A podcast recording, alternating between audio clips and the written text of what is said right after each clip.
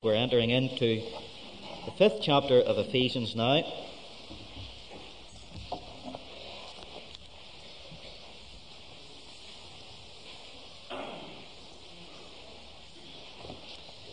Ephesians chapter 5, and we begin reading from verse 1, and the passage that we'll be looking at this evening is verse 1 through to verse 7. And we've entitled our message, The Christian, the Divine Impersonator. Verse 1. Be therefore followers of God as dear children, and walk in love as Christ also hath loved us, and hath given himself for us as an offering and a sacrifice to God for a sweet smelling savour.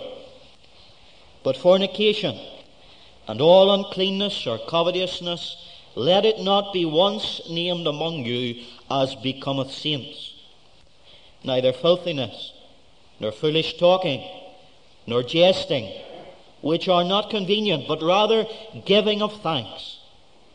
For this ye know that no whoremonger, nor unclean person, nor covetous man, who is an idolater, hath any inheritance in the kingdom of Christ and of God. Let no man deceive you with vain words. For because of these things cometh the wrath of God upon the children of disobedience. Be not ye therefore partakers with them. In our very first message, in chapter 1 and verse 1 of this book, many months ago, we looked in quite much detail at the city of Ephesus and what it meant to live in Paul's day in the city of Ephesus. And if you were to go to Ephesus today, you could walk through that little town as it has been excavated and parts of that old ancient city have been found. I'm told that you can walk down a street of marble. You can look around you at buildings that people once lived in and businesses that they once worked from. And bit by bit, archaeologists are restoring the city of Ephesus. And as they uncover that great city, they are finding that the grandeur of it is something that surpasses perhaps any city that is alive today. It was a metropolis, a great place of significance in the ancient Roman world. But as they are uncovering these great things about this ancient city, they are also finding that there was great vileness, great sin, and great iniquity that took place within it. In fact, I'm told that as you walk down that marble street in the middle of that city, that they have uncovered signs that Soho in London or any other red light district in the world has nothing to touch. Indeed, if you were a sailor coming into Ephesus and you walked right into the city, there were signs inviting you to partake of freely, absolutely freely, of the temple prostitutes in that city free prostitution to any travellers. Within the temple of Artemis, the virgin goddess, there were ritualistic prostitutes.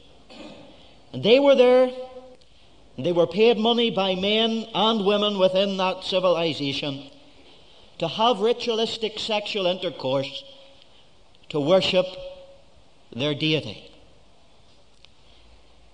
If that's not enough to speak of the vileness of it, the thing that perhaps comes home to us the most about how iniquitous this place is, is the fact that there was nothing seen to be wrong with all of that civilization and practices of it.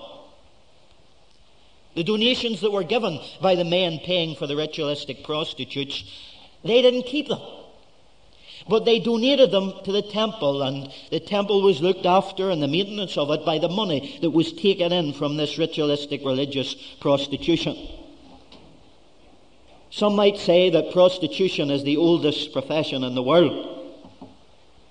And the do gooders, as many would say, are shouting about how it represents the worst in all of modern decay in society. But the fact remains is that here in the city of Ephesus, to be a prostitute of this kind was a great honour in society. It was extremely honourable. For you to be in a profession, bringing money and indeed serving the community in the town and even your religion to build up the temple and to build up worship to the goddess Diana. Nothing seemed to be wrong with it. In fact, as far as they were concerned, in a philosophical sense, they had united the lust of the flesh with religion so that the desires and appetites of a man could be swallowed up in a religious ritual, and it didn't seem to be as sinful. As far as they were concerned, Diana and her religion was able to meet the need of body, soul, and spirit. Now, as you look at this backdrop and this context, you can understand why a passage that we're reading tonight was so revolutionary to these Ephesians. They thought nothing wrong with this ritualistic prostitution, with the worship of their fertility god in this manner within the temple. It was normal. And therefore, when Jesus Christ, by his Spirit, and in Paul, and in this little epistle, comes and tells them the sexual ethics of the Christian church, it rocks them. What to them seemed necessary, seemed commendable, seemed acceptable, to God was sin. And you can see the demarcation line, and it's not between religion and non religion. But the demarcation line is between pagan religion and God's faith. And this is where Christianity, Bible believing Christianity, stands above all the rest, at least one of the ways it stands above, in its Christian sexual ethic.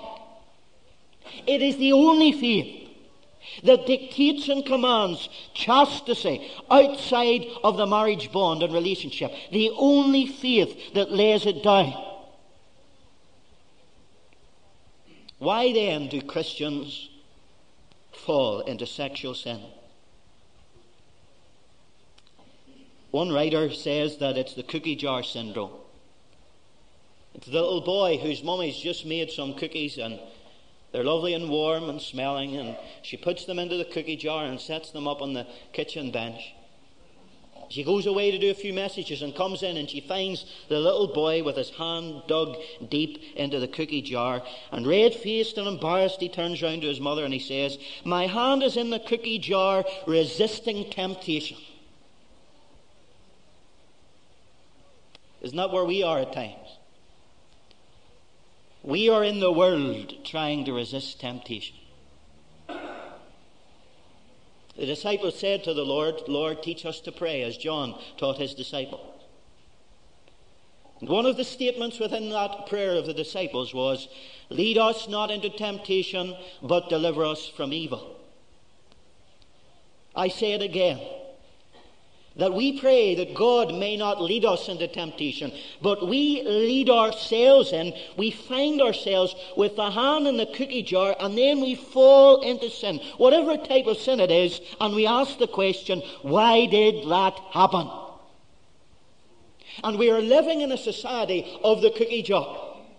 Through media, through newspapers, magazines, television, advertising, even in the workplace, in family life now, and even in the Church of Jesus Christ, we are bombarded by an environment of sinfulness, idolatry, adultery, fornication, all sorts of sins are treated as the norm. And when even in the church we stand and tell what God's ethic and rules are concerning the sexual realm, we're a fuddy duddy.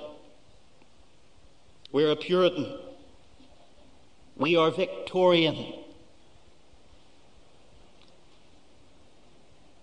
You know what we need? We need a revival in holiness. There is a revival of sin, but we need a revival of holiness. This book I continually recommend to you, and I'm going to recommend it until you all read it. At the beginning of one of the chapters in Power Through Prayer, E.M. Bounds quotes John Wesley, and I've quoted this before, but I'm quoting it again because it never ceases to thrill me. Listen.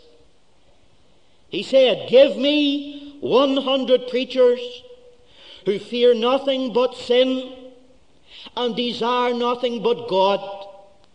And I care not a straw whether they be clergymen or laymen. Such alone will shake the gates of hell and set up the kingdom of heaven on earth. God does nothing but an answer to prayer. Is that what you want to be? Can you pray like McCheyne, Oh God, make me as holy as a saved sinner can be? Listen, that is the secret that will bring an awesome revival to the church of Jesus Christ. Because the gospel itself, now listen to what I am saying. The gospel itself has no inherent power of itself. But it moves as men filled with the Holy Ghost and men of holiness move with it. I don't need to tell you that the effectiveness of the gospel message has more to do with the holiness of the one who is preaching it than the words that he is saying. I believe that with all my heart. And that is why Bounds could say within his book, it takes 20 years to make a sermon because it takes 20 years to make the man. How can we be holy, you might say? In a sin sick world, in a world that is intoxicated and saturated with all types and kinds of filthiness? Well, here is the answer within our passage this evening. First of all, the way to be holy is to imitate the divine being. Look at verse 1. Be ye therefore followers of God as dear children.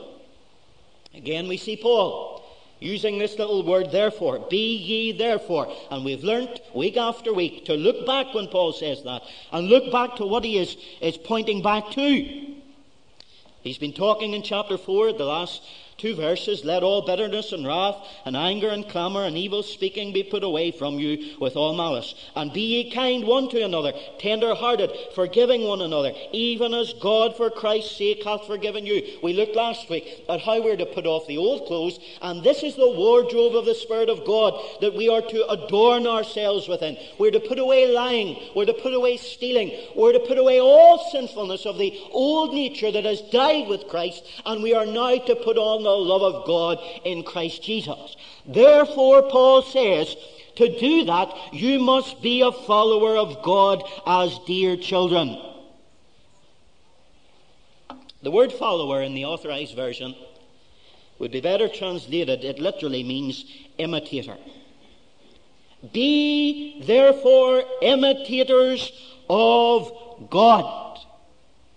The Greek word for imitator is the word that we get our English word mimic from. To mimic or to copy something.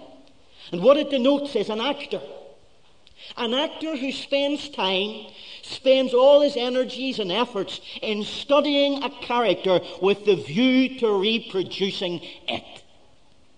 You got it? Be imitators of God. In the Old Testament scriptures, God told the children of Israel these words. They're familiar to many of you. Ye shall put away out of the camp of Israel every leper. Put away out of the camp of Israel every leper. He went on to say, any kind of vile, infectious disease, put it out.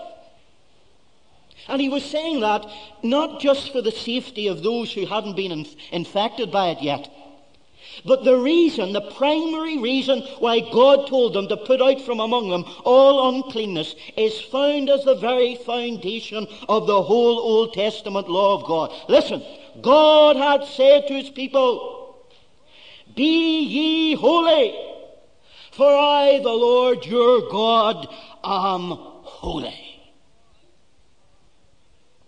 That was the legal dispensation. That spoke of physical defilement, leprosy, all kinds of diseases, outwardly or inwardly within the body. But now we are in the dispensation of grace. And what it speaks to us is of the uncleanness of the flesh, of the soul, and of the spirit. We, as those who are to imitate God, are to put away from us all uncleanness. And this is a part of the law that has been repeated for us in the New Testament, for Peter repeats it. 1 Peter 1 16, Be ye holy, even as the Lord your God is holy. Do we imitate God in our holiness? What is the motive for this imitation? It's given in verse 1 as dear children. Any of you that have children or have been among children for a while will note the way they imitate adults, don't they?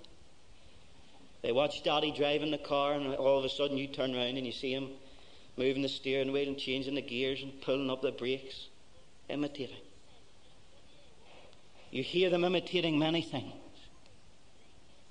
Bad words. They have a pencil sticking out of their mouth and they're smoking. They pretend to drink.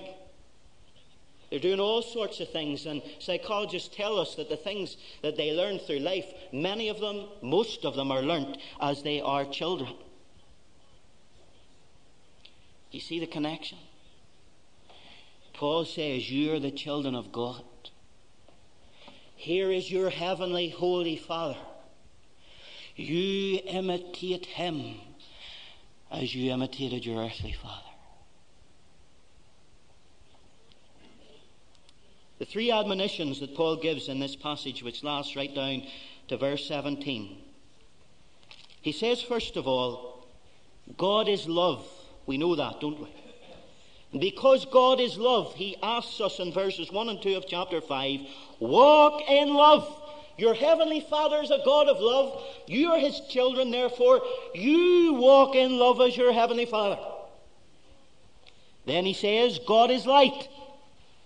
And in verses 3 to 14, he says, Because your heavenly Father is light, you're his children, you walk as children of light. Then he says, God is truth. And in verse 15 to 17, he says, Therefore, because God is truth, you're his children, walk in the wisdom of the truth of the Word of God. And all of those walks are an outcome of chapter 4 and verse 1, which is the walk that they are to walk worthy of in the calling with which they are called. There are folk in this meeting tonight, and they have children that are wayward. They've no thought of God, they've no thought of Christ, they've no thought of holiness. And at this moment of time, they are deep saturated, drowning in the world. And what is it doing to your heart? It's breaking it. We learned last week that when the child of God walks in sinful ways, it grieves the Holy Spirit. Is your heart grieved for a loved one? Can you imagine how God's heart is grieved for us when we walk and we do not imitate Him or we imitate the world around us? How are we to live holy in this evil and wicked and adulterous generation? God says, Imitate me, and you shall be holy. The second thing He tells us to do is in verse 2. He says, Emulate the love of Christ. Walk in the love as Christ also hath loved us and hath given himself for us as an offering and a sacrifice to God for a sweet smelling savour. Verse 31 and 32 of the previous chapter, you see, is a great contrast to what he's just said in verse 2. In verse 31, he's talking about bitterness, unholy wrath, and anger, and clamour, and evil speaking. He tells them, put, put it away from you. And what are you to put into the place of all that unseemly sinfulness? It is to walk in love, the antithesis, the opposite of all those sins that he has talked about. The Greek word for love here is the word agape. It is the word depicting the love of God. Not phileo, which is a love between brothers and friends. Not eros, which is that sexual attraction between a man and a woman, but agape. We are to walk in the love of God, shedding the love of God from our hearts to other believers and unbelievers around us. And this is what marked the early church of Jesus Christ.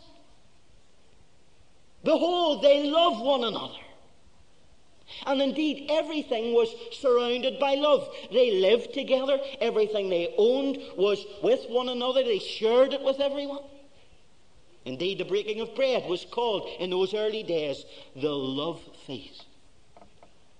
Love characterized the church in early times. And the reason for that is that Christ is and always shall be our perfect example, the example that we are to follow.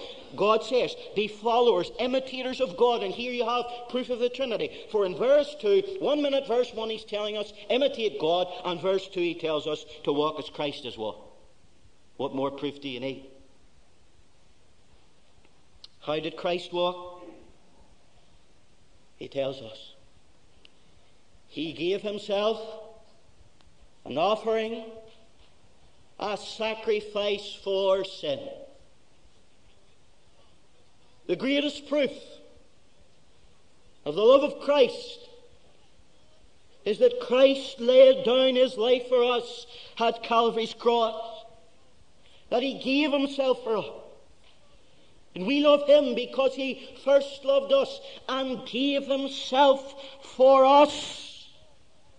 And God our Heavenly Father showed His love for us in that while we were yet sinners, He demonstrated His love for us in that Christ died for us. And Paul is saying, this is how you imitate God. You imitate God by a walk of holiness, and that walk of holiness will be exemplified in a walk of love for other people, just as Jesus Christ, the Son of God, loved you and gave himself for you. God's love is always displayed by the action of giving. In John 3 and 16, that very famous gospel text, it says, For God so loved that he gave. And in Genesis, the first book of the Bible, we find God giving. God gives life to all mankind.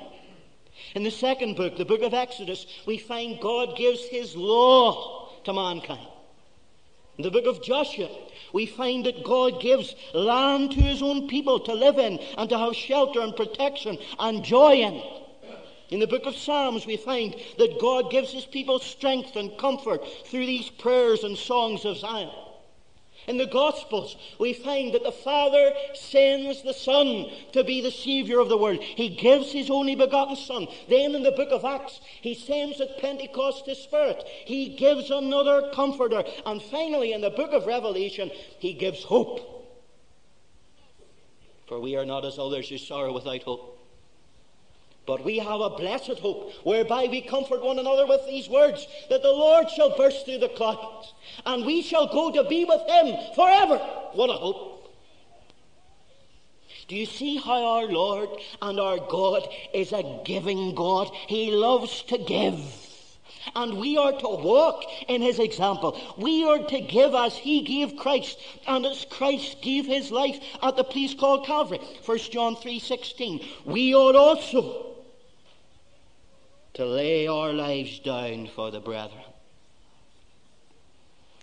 Again in chapter 2 and verse 6, we are told, Walk as he walked. I wonder, do we realize the impact of what a life of love does upon a life of an unbeliever? Do you know the story of the Auca Indians and their conversion in South America? You've maybe read, read the book of Jim Elliot. In January 1956, five young American missionaries were killed, martyred for their faith, trying to reach these Auca Indians with the gospel of Jesus Christ. And today, at this moment of time, their five killers are Christians.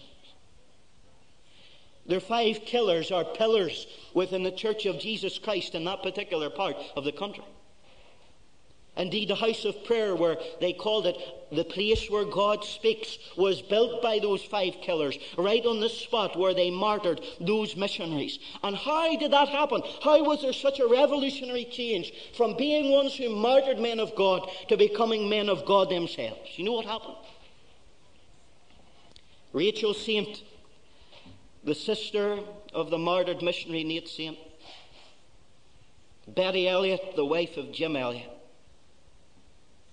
went back to those who had killed their loved ones and demonstrated the love of Christ to them. Does that not blow your mind? That is the love of Christ. They were laying their lives down so that they might win others. And the gift here that's talked about in verse 2 is the gift of Christ it's spoken of, look at it, as an offering, as a sacrifice to God. And this is the amazing thing. It doesn't say that, that Christ was a gift to the world. There are other scriptures we could turn to tonight to show that he was a gift to the world for salvation. But that's not what this verse says. It says that Christ gave himself for us an offering and a sacrifice to God. An offering is anything given to God. Sacrifice involves death. And this gift of an offering to God and the gift of a sacrifice to God by Jesus Christ is eulogized in this statement that it was an offering and a sacrifice to God, look, for a sweet smelling savour. The Lord Jesus Christ, as he hung at Calvary's cross, was the true burnt offering. He was the total, complete, obedient sacrifice for sin to God. And that sacrifice there at Calvary ascended unto God as a sweet smelling savour. Do you know what the high priest used to do on the Day of Atonement? As he was about to enter into the holy place, he would take in one hand a, a bundle of sweet smelling incense off the golden table of incense. And in his other hand he would lift the censer filled with fire. And he would walk beyond the veil. And as he went through into the presence of God, he would take that incense and pour it upon that torch. The fire was lit from the burnt offering altar. And as he sprinkled it upon that fire, there would arise in that place such a smoke of a savour, of a fragrance, and it would cover the Ark of the Covenant. It would cover the mercy seat. The reason was to present to God a sweet smell from the sin offering of propitiation. In Leviticus, in chapters 1 to 3, we have the offerings in the Word of God. We find there the offerings of a sweet savour unto God. And there are only three kinds of them. First of all, there is the burnt offering. Secondly, there is the meal offering. And thirdly, there is the peace offering. And the burnt offering was a sweet smelling savour that pictured complete and utter devotion. The whole of that animal was burned unto God as a sweet smelling savour. And it wasn't an offering for any particular sin or any laws that were particularly broken or, or, or, transgressed. But all that was, was a sent to go to God to please God at the fact that blood had been shed and had made sin the victim and Christ the victor. And what a savour of joy that was to God. And then there was the meal offering, which spoke of the perfection of God in his Son, his image, his stamp, his express person of purity that could not be defiled. And what an offering to God that was. And then there was the peace offering that spoke of reconciliation between God and the sinner that rose as a sweet smelling savour to God. And all of these brought joy to the heart of God. Why? Because the Lord Jesus Christ offered himself to God. This is purely a part of the crucifixion that was to God. And the sweetness of it was that he offered himself without reservation. That's what was sweet to God. Don't believe any nonsense that he almost withdrew in the Garden of Gethsemane. Don't believe any nonsense that is taught from pulpits and books in this day and age in which we live that the Lord Jesus Christ was troubled with sin all through his life. God forgive them. He was an offering of a sweet smelling savour. Adam couldn't do it, and he failed. And every man since Adam failed, but the last Adam was victorious. And he is the only man that could be said to bring a sweet smelling savour to God in his obedience, in his purity. And this is the point that Paul is bringing to us in his forgiveness. The forgiveness that he purchased at the cross through that sweet smelling savour. We are to walk in that way of forgiveness with our brothers and sisters in Christ. As F.B. Meyer put it, in love so measureless, so reckless of cost, for those who were naturally so unworthy of it, there was a spectacle which filled heaven with the fragrance and God's heart with joy. And it is this that God could now be reconciled to the sinner. And because of that, my friend, you ought to be reconciled to them as well. We ought to walk as he walked. And he said, through his Spirit, greater love hath no man than this, than a man lays down his life for his friends. Do you want to be holy? Imitate God in his love and lay down your life for your brothers and sisters in Christ. The poet put it well when he said, Others, Lord, yes, others. Let this my motto be help me to live for others, that I may live like thee. Lord, let my life be given, and every moment spent for God, for souls, for heaven, and all earth's ties be rent. Thou gavest thyself for me, now I give all for thee. How to be holy? Thirdly separate from sexual sin. I'm glad to say that the doctrine of separation from the world is still part of the Church of Jesus Christ because it's still part of the Word of God. But whether it is being practiced is another issue. But certainly we find within the New Testament that there is to be a separation from the world in sexual immorality and their ethic system. Verse 8 of this passage that we'll start to look at next week says that we are to walk as children of light. In verse 3, Paul gives us the reason why we are to shun sexual immorality. The last word, as becometh saints. The word saint simply means someone who is set apart, someone who's been brought from the darkness and deadness of sin into the life and the light of the gospel of Jesus Christ. And it primarily means someone who has been chosen, someone who has been separated to live a holy life. If you don't want to live a holy life, you must forget about Christianity. For that's what it is a holy life before God. And Paul warns us to shun the world. And he gives us the various types of sin that we are to avoid. First of all, he says, but fornication. Look at that word, fornication. It literally means illicit sex among unmarried in the community. But here it means more than that. Not simply that act of sexual intercourse outside the marriage bond, but it means here in this context any form of sexual immorality. The Greek word is porneia. It's the word that we get our English word pornography from. Any illicit sexual activity at all. He shows us that by a second description. Fornication and all uncleanness. And that broadens the sense. It means immoral acts, impure thoughts and pictures, art depicting impurity and sin, obscene books and other suggestive material, anything indecent, and effectively anything that feeds that old beastly desire and passion within us. All right, let's name them tabloids, slick magazines that make the reader grovel in the dirt of the lives of the stars, soap operas, taking pleasure in iniquity. My friend, we can practice in these things only if we ignore the Word of God. Thirdly, he says covetousness. Generally speaking, when we talk of coveting, we think of the lust of money.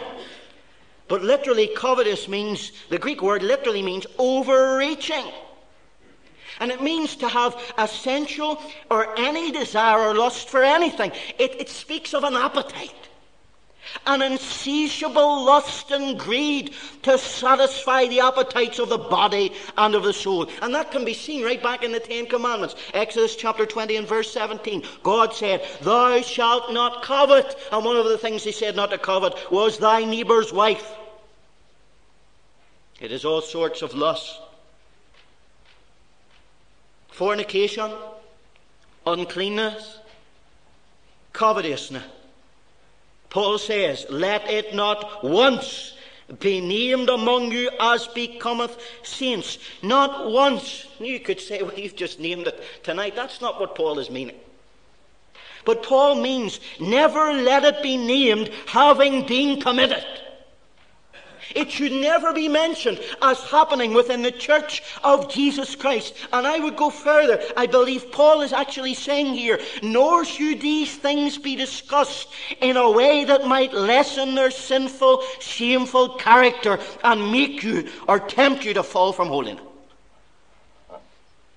I believe the devil's strategy within the church is to get believers to talk and speak of sin in a light manner. And then what they are doing today is they're beginning to excuse sin in their lives and in the church. And the next step of that familiarity with sin will be to commit the sin itself. Paul is saying, don't even dwell too long or look too intricately into sin, or eventually you may fall yourself. The old English poet Alexander Pope put it well when he said this Vice is a monster of such frightful mien that to be hated needs but to be seen. In other words, if you're going to hate vice, it's got to be seen for what it is. But listen to what he says in his next verse. But seen too often, familiar with his face, we first endure, then pity, then embrace. That is the awfulness of sin. And we are not to name it among us as being committed. We are not even to dwell or talk about these things. Why? Because, as Paul says, it doesn't become saints of God's holiness. He moves from actions in verse 3 to speech and thoughts in verse 4. Look at it. Neither filthiness, nor foolish talking, nor jesting, which are not convenient, but rather giving thanks. Warren Wiersbe says, there are two indications of a person's character what makes him laugh and what makes him weep. And here we have it filthiness, foolish talking, jesting, which are not convenient. What is filthiness? Listen, it's dirty stories, it's suggestive jokes anything with sexual colouring or forms of obscenity or indecency, we ought not, as the saints of God, to have them on our lips or in our minds. And then he says foolish talking. The Greek word is morologia. Logia comes from logos, which means word. And moron, we use that word, moron, don't we? Moron talking foolish talking. Talking about empty things, moronic talk, empty conversation, vain questions and debating, talking without thinking, open your mouth without putting your brain in gear, saying something you don't really mean, speaking without wisdom, speaking and not considering the results of what you say. That is all foolish talking. And then, thirdly, he speaks of jesting. Now, I want to say this. He's not talking about all types of humour and jokes. For the Bible says, and the book of Proverbs tells us, that laughter is like a good medicine. And indeed, it said that a good laugh is like a jog now, an inner jog. So I'm going to try and laugh as much as I can from now on. There's nothing wrong with laughing. But it is what we are laughing at.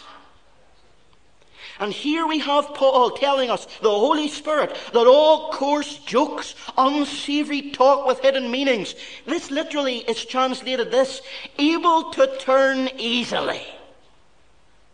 Now, what does that mean? You know what it is to be like in the conversation of a man or a woman, and you make a quite innocent remark and can't see any harm in it, but they are able to turn it on its head and make it something else. Double talk innuendo. And my friend, as the children of God, we are to have nothing with this. Nothing with insinuation. But you know, I wonder, has Paul got a further meaning in this where he talks about people who can turn around in their conversation easily?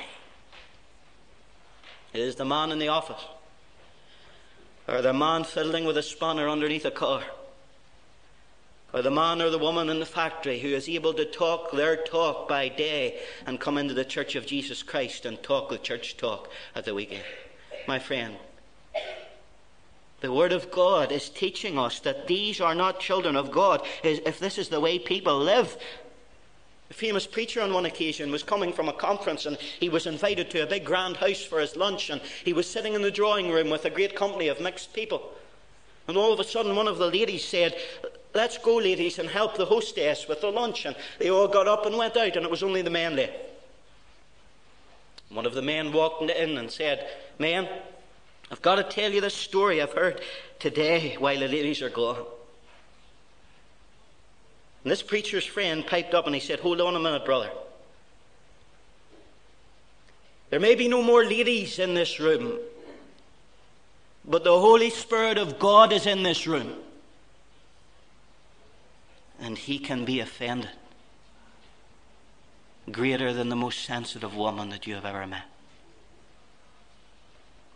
Is that how we talk?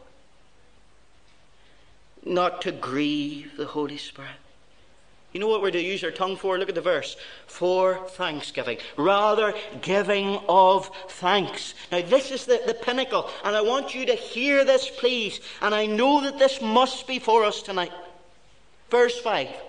For this ye know that no whoremonger, nor unclean person, nor covetous man who is an idolater hath any inheritance in the kingdom of Christ and of God. There's the Trinity again. The kingdom of Christ and of God. One kingdom, one God.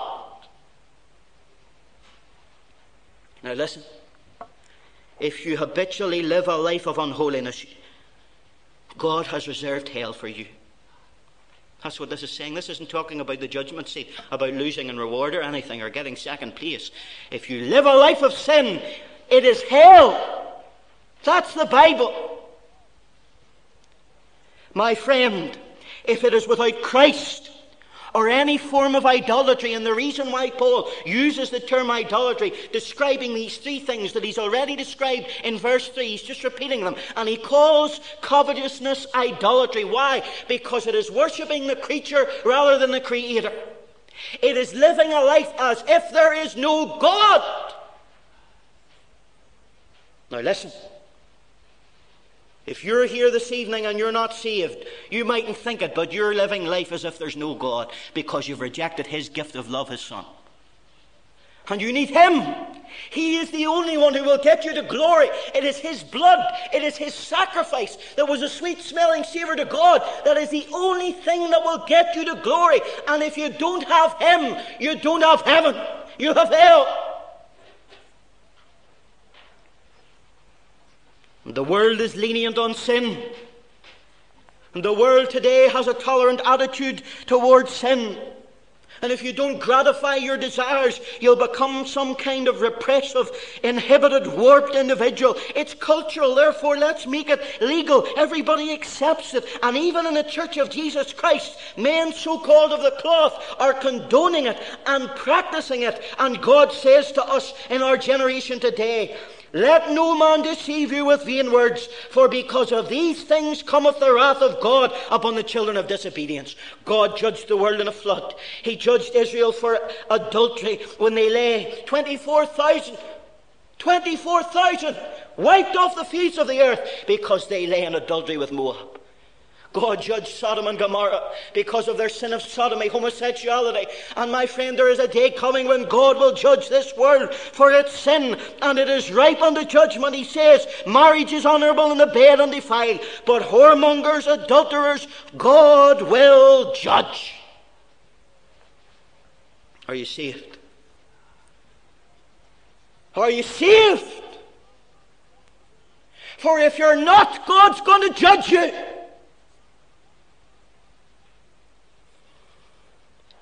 Believer, are you holy?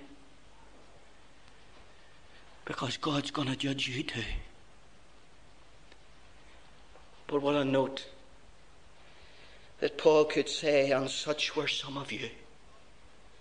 But ye were washed you were sanctified. You were justified in the name of our Lord Jesus Christ and by the Spirit of our God. Now let's go away tonight.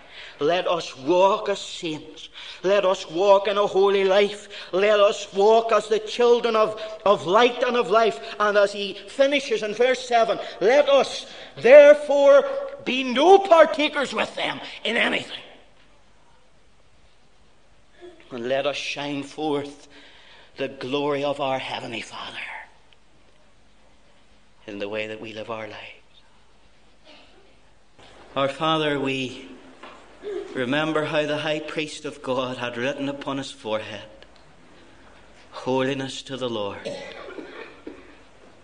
And Lord, we know that we are accepted in the well beloved and in his righteousness and in his holiness.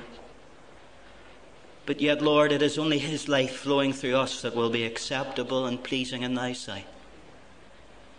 Therefore, we pray that we will put to death daily that old man, and that we will let the new man in Christ Jesus shine through us, that men and women around us may see our good works and glorify our Father, which is in heaven. Lord, make us a holy people and conform us unto the image of thy dear Son. To be like Jesus, to be like Jesus all we ask is to be like him. Amen.